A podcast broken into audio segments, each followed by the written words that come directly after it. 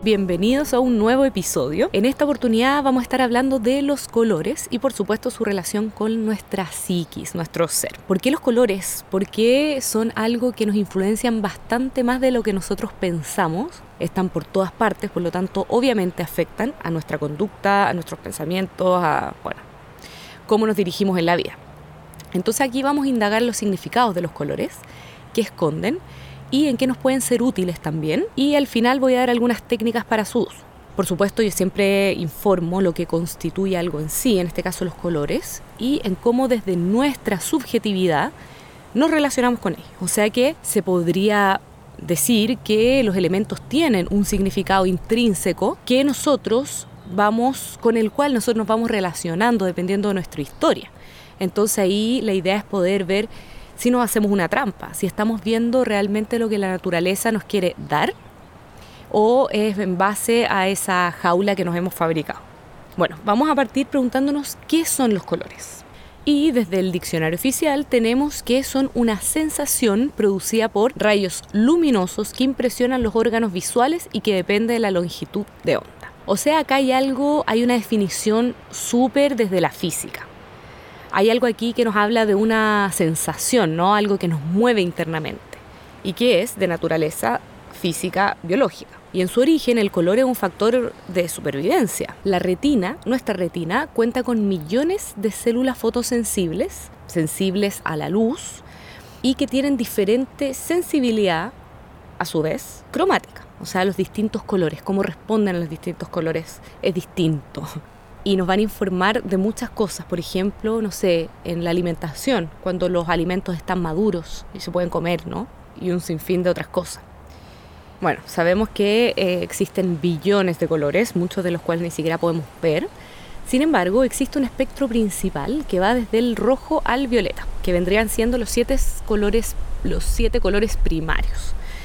Me imagino, han visto eh, esta luz que atraviesa un prisma ¿no? y que se crea en este espectro de colores. Eh, no sé si han visto la carátula del álbum de Pink Floyd, del Dark Side of the Moon. a mí lo que me llevó a conocer esa banda, mi banda favorita, fue justamente esa imagen. Bueno, datos freak mío, pero que refleja también el poder de las imágenes, ¿no? Bueno, cada color tiene sus propiedades físicas. Ya, eso es lo que sabemos. O sea, poseen una frecuencia y una longitud de onda, o sea, algo medible.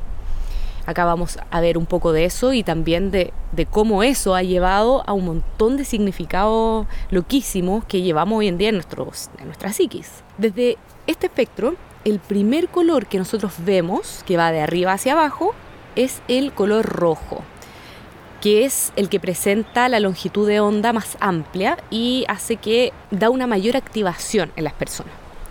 Dentro del espectro que va desde lo más cálido al más frío, el rojo es el más cálido, y actúa aumentando la presión sanguínea, el tono muscular, la frecuencia respiratoria. Y lo interesante es que incluso ciegos pueden verse afectados por esto. Ya, eh, bueno, es un color que se ve rápido, por ende es un color común. O sea, si a uno le preguntan por un color, es de los primeros que se vienen a la mente. Es el primer color que el hombre nombró incluso. Y en algunas lenguas significa el color rojo es el nombre del color. O sea, por ejemplo, decir colorado está rojo, ¿no? Ahí lo podemos ver. Y es que es un color básico, que justamente tiene que ver con lo instintivo, con la base, con todo esto que dije que tiene que ver con activarse, con la vida, ¿no? El, el impulso de supervivencia en los chakras, que son estos centros energéticos del cuerpo, que son como portales donde se absorba y se libera energía y que se sitúan en distintos lugares del cuerpo, que va desde la base de la columna hasta la coronilla. El primero, el primer chakra, es el raíz, que es de color rojo, que habla justamente de la supervivencia. El rojo, arquetípicamente, es el color de la vida, ya y es el color de la sangre, es esta vida que corre fuertemente para movernos el movimiento es vida, siempre es asociado a la vida el movimiento. Y también está asociado, ¿no es cierto?, a la vida y también al amor. Pero nos hemos dado cuenta que más que amor tiene que ver con la pasión, porque el rosado claro, que es un derivado del rojo, sería más bien el color del amor verdadero. Y ahí nos dice, o sea, algo que es muy intenso también tiene su contracara, ¿no? El rojo también se ha asociado a lo demoníaco, el fuego que calienta, pero quema, si se desborda mata. Entonces ahí ojo con las pasiones muy intensas. Bueno, es curioso que se ha tomado el rojo como un color masculino, pero si pensamos en Marte, el planeta rojo, eh, Marte es un símbolo de la masculinidad, acá como inconsciente colectivo, ¿no es cierto? No, no quiero sonar binaria nuevamente, hombre, mujer, ¿no? Eh, masculino es de aquí como acción, fuerza, movimiento, energía que por supuesto está potencialmente en todos. Marte eh, se ha conocido como el dios de la guerra, de lo agresivo, y eh, que no es intrínsecamente malo, o sea, es eh, al servicio de la vida, a defenderla. En la sociedad, quienes son los rojos son quienes luchan, quienes salen a la calle a sacar su Marte interno para defender sus derechos. El rojo también es una manera de poner límites. Lo vemos en el disco pare, un rojo agresivo, ¿no? No es un oye, detente, buena onda. Muchos también pueden ver este color como bastante femenino, ¿no? Como la mujer vestida de rojo, llena de sensualidad. Pero finalmente vemos una mujer bastante young, ¿no? Una mujer empoderada, no es llegar y acercarse a una mujer con un vestido rojo, espampanante así. Y los alimentos también. Acá es súper interesante tomarlo con el tema de la naturaleza. O sea, ¿están incluyendo, por ejemplo, los alimentos rojos a su dieta? En base a que emiten una frecuencia, ¿no? Que tienen un color, nos están comunicando algo. Si nos llama la atención es por algo, quizá por la necesidad de ese nutriente. O tal vez porque nos guste, porque no porque tengamos un déficit, sino que porque nos criaron comiendo eso y lo asociamos a algo bueno y punto. Pero aquí, nuevamente, nuestra historia, que no nos limite. ¿Dónde queda nuestro yo instintivo que se conecta con la naturaleza? Entonces, eh, les recomiendo irse preguntando la relación que tienen con los colores que voy mencionando. Todo esto finalmente es para que ustedes se conozcan más, se ayuden si es necesario y tomen decisiones más libres, ¿no? Si nos vamos a otro casi extremo, un color contrarrestante del rojo, es el azul, que a diferencia del rojo, este color calma, baja la presión. Este color, a diferencia de este instintivo em, rojo, este fuego interno rojo, el azul es lo intelectual, que implica frío, la razón. Ser frío se asocia mucho a, ser muy racional. Claramente, con una exacerbación de nuestras emociones no podemos pensar bien. Por eso también se hace un color muy formal, es como entrevista de trabajo. Esta persona es contenida, ¿no? Ahora también vemos que el azul, por ejemplo, en el cine, en la fotografía, tiene un tinte de algo medio nostálgico, algo medio depresivo. La música blues. Bueno, recomiendo la película Blue Valentine, ahí se ve un poco esto que les comento. Y es que cuando hay mucha razón, puede existir también un congelamiento de emociones que se traduce en nostalgia.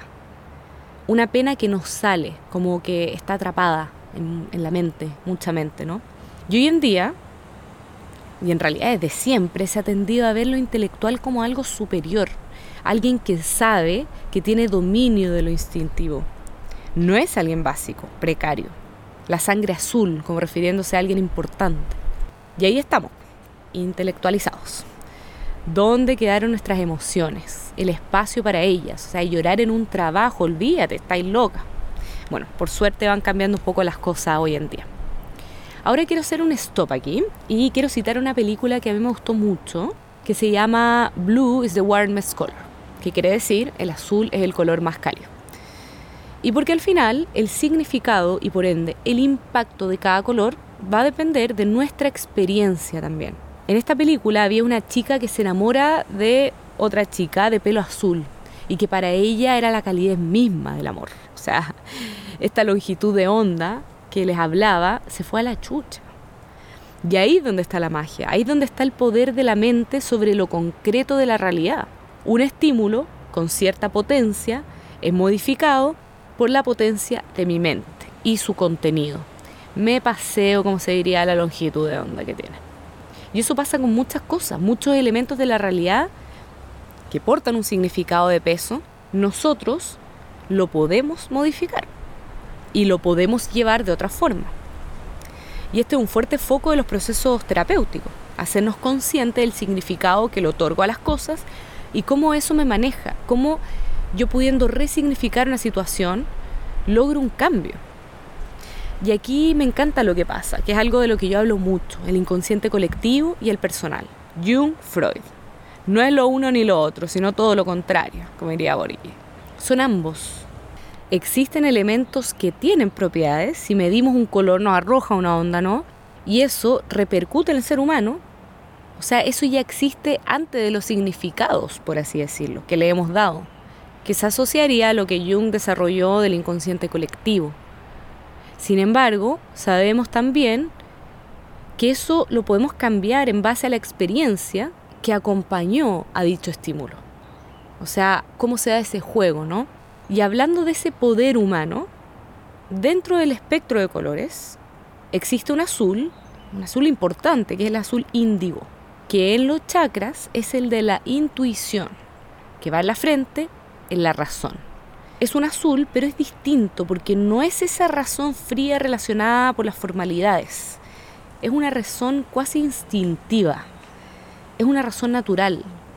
No es ni impulso ni racionalización. Es intuición. Intuición es mirar dentro y habla de mirar claro. Si no conozco lo que hay dentro, no soy libre. Si conozco, actúo asertivamente si no actúo por condición de cómo me he criado en la vida sin mi consentimiento.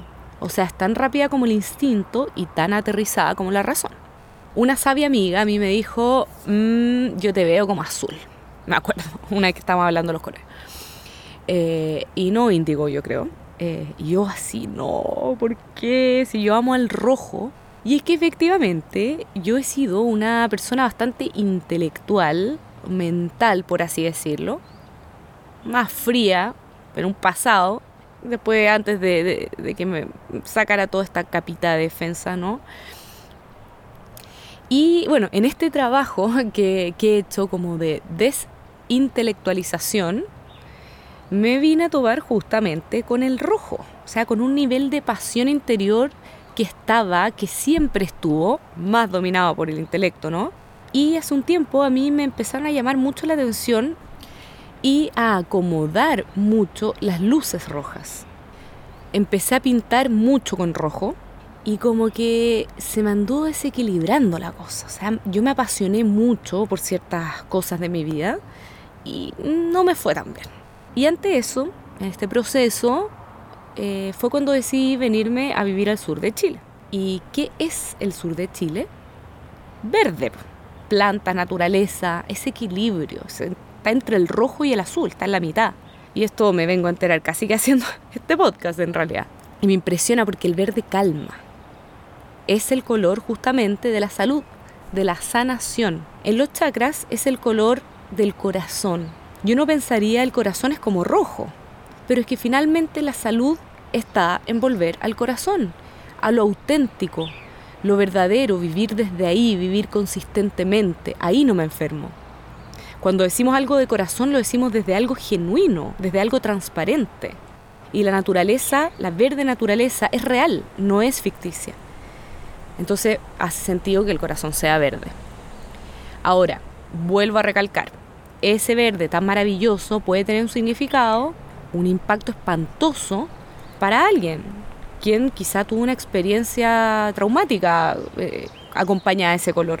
Pero es, es interesante preguntarse por qué justo el color verde, el color de la salud. ¿Por qué ese color tenía que estar ahí? Ahí dejar la pregunta abierta, ¿no? Como he repetido todo el tiempo, eh, cada color tiene una propiedad. Y si no me gusta ese color, bueno, ¿de qué propiedades me estoy privando?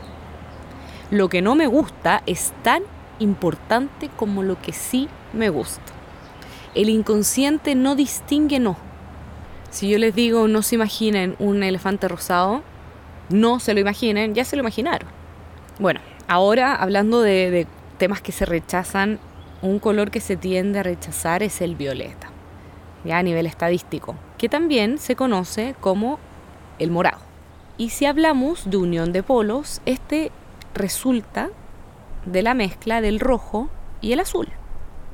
No es como el verde que se encontraba al medio del espectro, que es el equilibrio, sino que esta es la real mezcla entre el rojo y el azul. Y es el chakra coronilla, el por así decirlo más elevado, que se asocia a lo espiritual.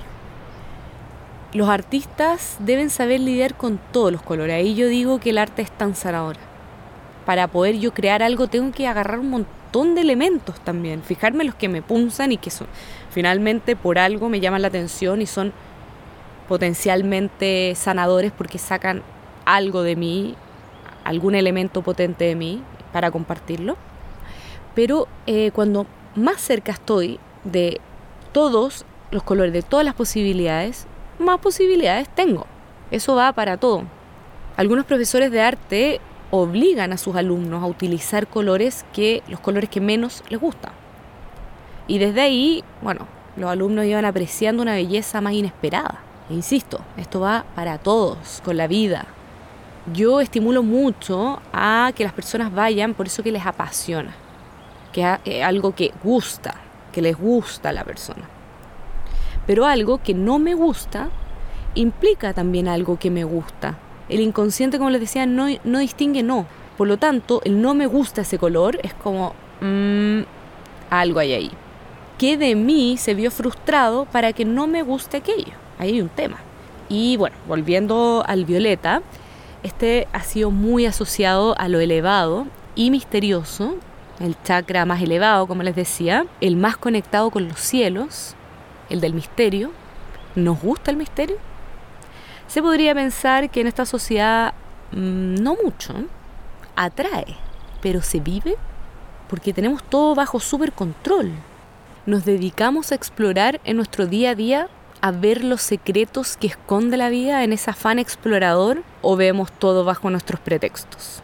Bueno, hemos construido un lugar lleno de pretextos. Hasta el lugar más natural de la ciudad está bajo control, con sus pastos y árboles perfectamente cortados. Pero bueno, al final el misterio igual se filtra por todas partes. Así siempre hay algo que, conocer.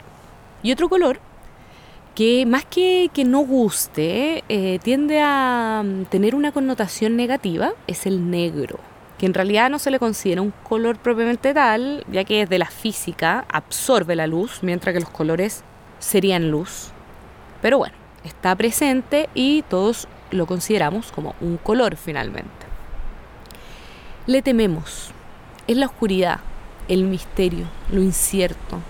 Un agujero negro que absorbe todo, hasta la luz, el máximo misterio. ¿Qué pasa ahí? Lo incierto que es algo sobre lo que podemos construir. Desde ahí deja de ser incierto. Cuando estamos en un momento difícil, tendemos a decir, estamos, estoy en la oscuridad, estoy en un hoyo. El negro se asocia mucho a lo depresivo, a la muerte incluso. O sea, lo depresivo es una tendencia a la muerte. Y la muerte, propiamente tal, es una descomposición, pero es también abono. Desde ahí surge la vida, los honguitos sanadores, ¿no? Enteógenos potentísimos. En la alquimia, el nigredo, que significa negro, es la primera fase de la transformación. Designa la putrefacción, que estar en, disculpándome la expresión, en la mierda, pero el proceso alquímico va hacia el ser esencial, hacia el llegar al oro. O sea que en esta mierda existe un potencial oro. Aunque la muerte no tiene por qué ser literal, ya que morimos constantemente en la vida y eso hay que poder verlo como tal. Cuando nos deprimimos, por ejemplo, o nos angustiamos, se nos cae la vida por X motivo, estamos en la oscuridad, estamos nublados, estamos perdidos, desde la astrología tenemos a los eclipses, momentos de profunda transformación, es una muerte y un renacer. Por eso se dice que hay que pausar en los eclipses, no hacer nada, es bajar las revoluciones. Si está todo negro afuera, es que estamos en nosotros nomás. Lo único que tenemos es a nosotros. Si apagamos la luz en una pieza que nos queda, nuestra mente. En la meditación hay que cerrar los ojos y es ahí donde se da la oportunidad de transformación. Quedarnos en el cuarto oscuro con nosotros y ver qué hay, qué está pasando. Y desde ahí se va aclarando la cosa. Voy pudiendo ver de a poco, ordenar el caos que guarda miles de colores, miles de posibilidades y con paciencia podemos llegar a la claridad. Esto no quiere decir que la oscuridad no haya que tener un apoyo. Estar ahí, o sea, puede ser algo aterrador. Eh, y es necesario muchas veces tener una voz que nos, que nos acompañe, que nos ayude a aclararnos, terapeutas, amigos, familia, incluso una técnica. ¿Ya? Pero continuando con el tema mm, y tomando nuevamente la astrología, bueno, acá la luna, que incide en las mareas, tanto como nuestras aguas internas. En la luna mm, negra o luna nueva, todo se oscurece, ¿no? Como no hay luna. Y ahí es donde se cosecha. Ahí es donde ocurre una serie de condiciones en la Tierra que prepara el crecimiento. Entonces la oscuridad no es mala, es oportunidad, es el bajar el telón y comenzar de nuevo. Y acá me recordé mucho al cuarto oscuro de la fotografía, donde se revelan las fotos. Hay un psiquiatra psicoanalista que estudia la fotografía y habla de que la cámara es una caja negra equivalente al inconsciente, una caja negra psíquica, le decía. Y es que el inconsciente está lleno de imágenes, funciona mucho a través de imágenes, de símbolos, que ahí se van guardando y que luego se revelan en la oscuridad. Es todo un proceso de transformación que ocurre ahí. Y una vez estando listas, lo bello surge y se comparte. Bueno, al fin y al cabo, el negro habla de ausencia por una parte y de presencia por otra. Presencia de colores mezclados que generan un resultado oscuro. O sea, si mezclamos todos los colores nos queda algo oscuro. Rumi decía que era la consumación de todos los colores el negro. Y es que nunca hay una real ausencia en la vida. Por eso se ha luchado para que el negro, al fin y al cabo, no sea ausencia y se considere un color. En la vida nunca hay ausencia, siempre hay posibilidades. Hay un sinfín de posibilidades. Y volviendo al tema de la luna, la luna negra, la luna nueva, esta hace un recorrido hacia la luna llena, clara, que ilumina. Vamos del negro al blanco. Desde la física, el blanco tampoco sería un color, es luz, es la suma de todos los colores de la luz. Pero en estricto rigor sí se le considera un color y uno de los más importantes. Las personas en general tienden a responder positivamente a este color porque, bueno, contiene todos los colores y refleja la luz, y la luz es vital. El blanco, arquetípicamente, ¿no es cierto? Porque aquí estamos hablando desde nuestro inconsciente colectivo, la historia de los colores, cómo estos han constituido un símbolo que se ha traspasado de generaciones, lo cual obviamente nos repercute. El blanco ha sido el color de los inicios, un lienzo en blanco, en la religión católica, considerando que esta es la que tiene el mayor número de practicantes a nivel mundial, o sea, tiene una influencia significativa sobre nosotros, el bautizo, la primera comunión, el matrimonio, la novia de blanco, o sea, lo inicial tiene que ver con esta mm, inocencia, ¿no? De que no hay nada, algo virgen. Eh, la novia de blanco no ha hecho nada hasta el momento, supuestamente. tiene que ver con la limpieza. La novia está libre de todo pecado. También vemos los insumos médicos, los hospitales, ¿no? Y el color blanco, si bien puede ser relajante porque no hay tanto estímulo en él, también puede dar una sensación de vacío. En estricto rigor, en un inicio, no hay nada. Se podría pensar que las sensaciones de vacío que tanto atormentan, la misma psiquis la reproduce como una necesidad de comenzar de nuevo, de cero. Las personas que tienden una tienden a una sensación de vacío son personas que no lo están pasando bien y que tienen un historial de vida probablemente complejo. Lo han pasado mal. Y es que hay algo ahí, algo que pasó, algo que llevo que quiero olvidar. Que es mejor generar, generarme un vacío para llenar ese espacio con algo nuevo. Pero funciona así. ¿Es borrón y cuenta nueva realmente? Cuando Dios creó el mundo, lo primero que ordenó fue hágase la luz. Pero ¿qué hubo antes? ¿Qué había antes de la luz? Podríamos pensar que oscuridad. Y es que tras la muerte, tras la oscuridad, comienza algo nuevo, la inocencia. Y la inocencia en el sentido de un nuevo nacimiento. Sale ese niño inocente en el sentido de que nada sabe, que se sorprende por lo más mínimo y se va construyendo desde ahí. Volvemos a integrar cosas. Bajamos las defensas. En cada polo se haya necesario incluir el otro. En el negro, el blanco. En el yin, el yang. El equilibrio. Si vemos la vida desde mucha luz, mucha positividad encandila, sesga, tanto como lo negativo. Tomando de nuevo la luna, me acuerdo haber leído de por qué a los locos les dicen lunáticos. Bueno, estaba el tema mm, de que los movimientos de la luna mueven las mareas, ¿no? Eh, y las mareas de las personas también, y que estas personas más sensibles, como lo serían los psicóticos, reaccionarían mucho más. Pero también está el hecho de que uno la luna la puede ver con todos sus detalles, ¿no? Nítidamente en comparación al sol. No puedo mirarle fijamente, veo la realidad en base a lo que la luz proyecta. La luna la veo, pero veo escasamente todo lo demás.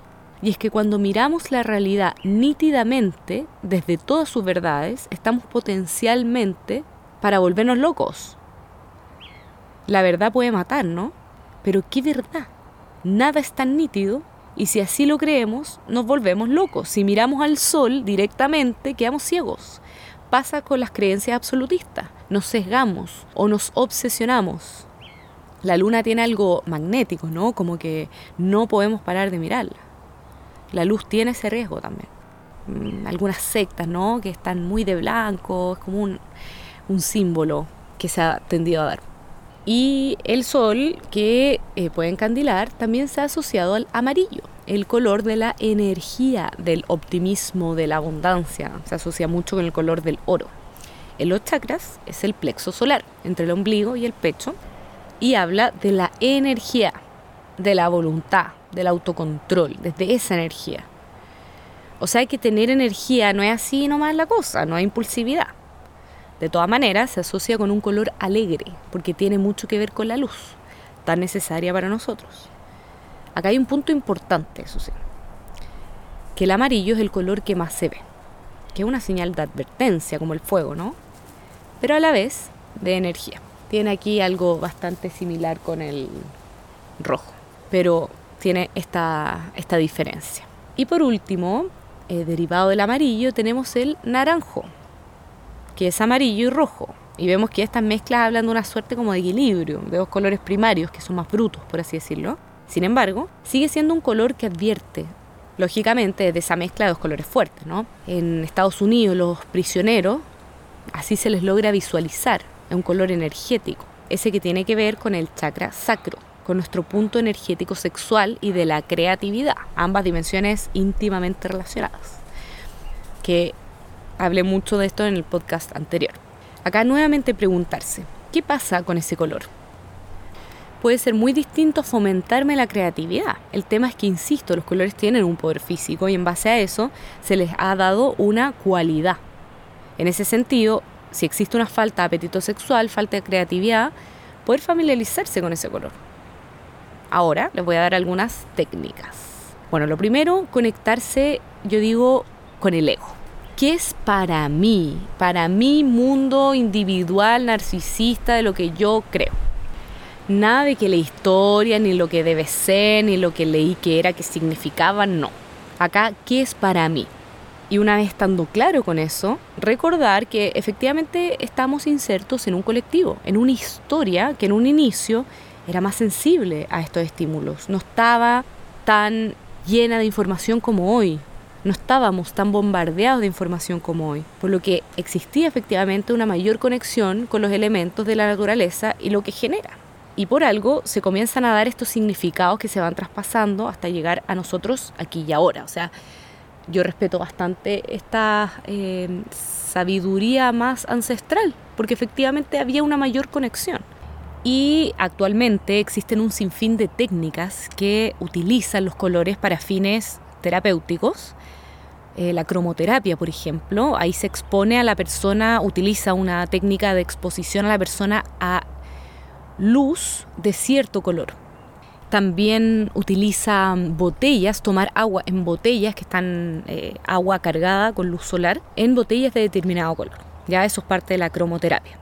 Sin embargo, también hay un sinfín de cosas que uno puede hacer, como desde lo lógico que hemos estado hablando ahora, que es, bueno, tener un adorno de ese color, vestir de ese color, pintar con ese color, tener un amuleto de ese color, bañarse con ese color, con estas sales de, de tina, ¿no es cierto?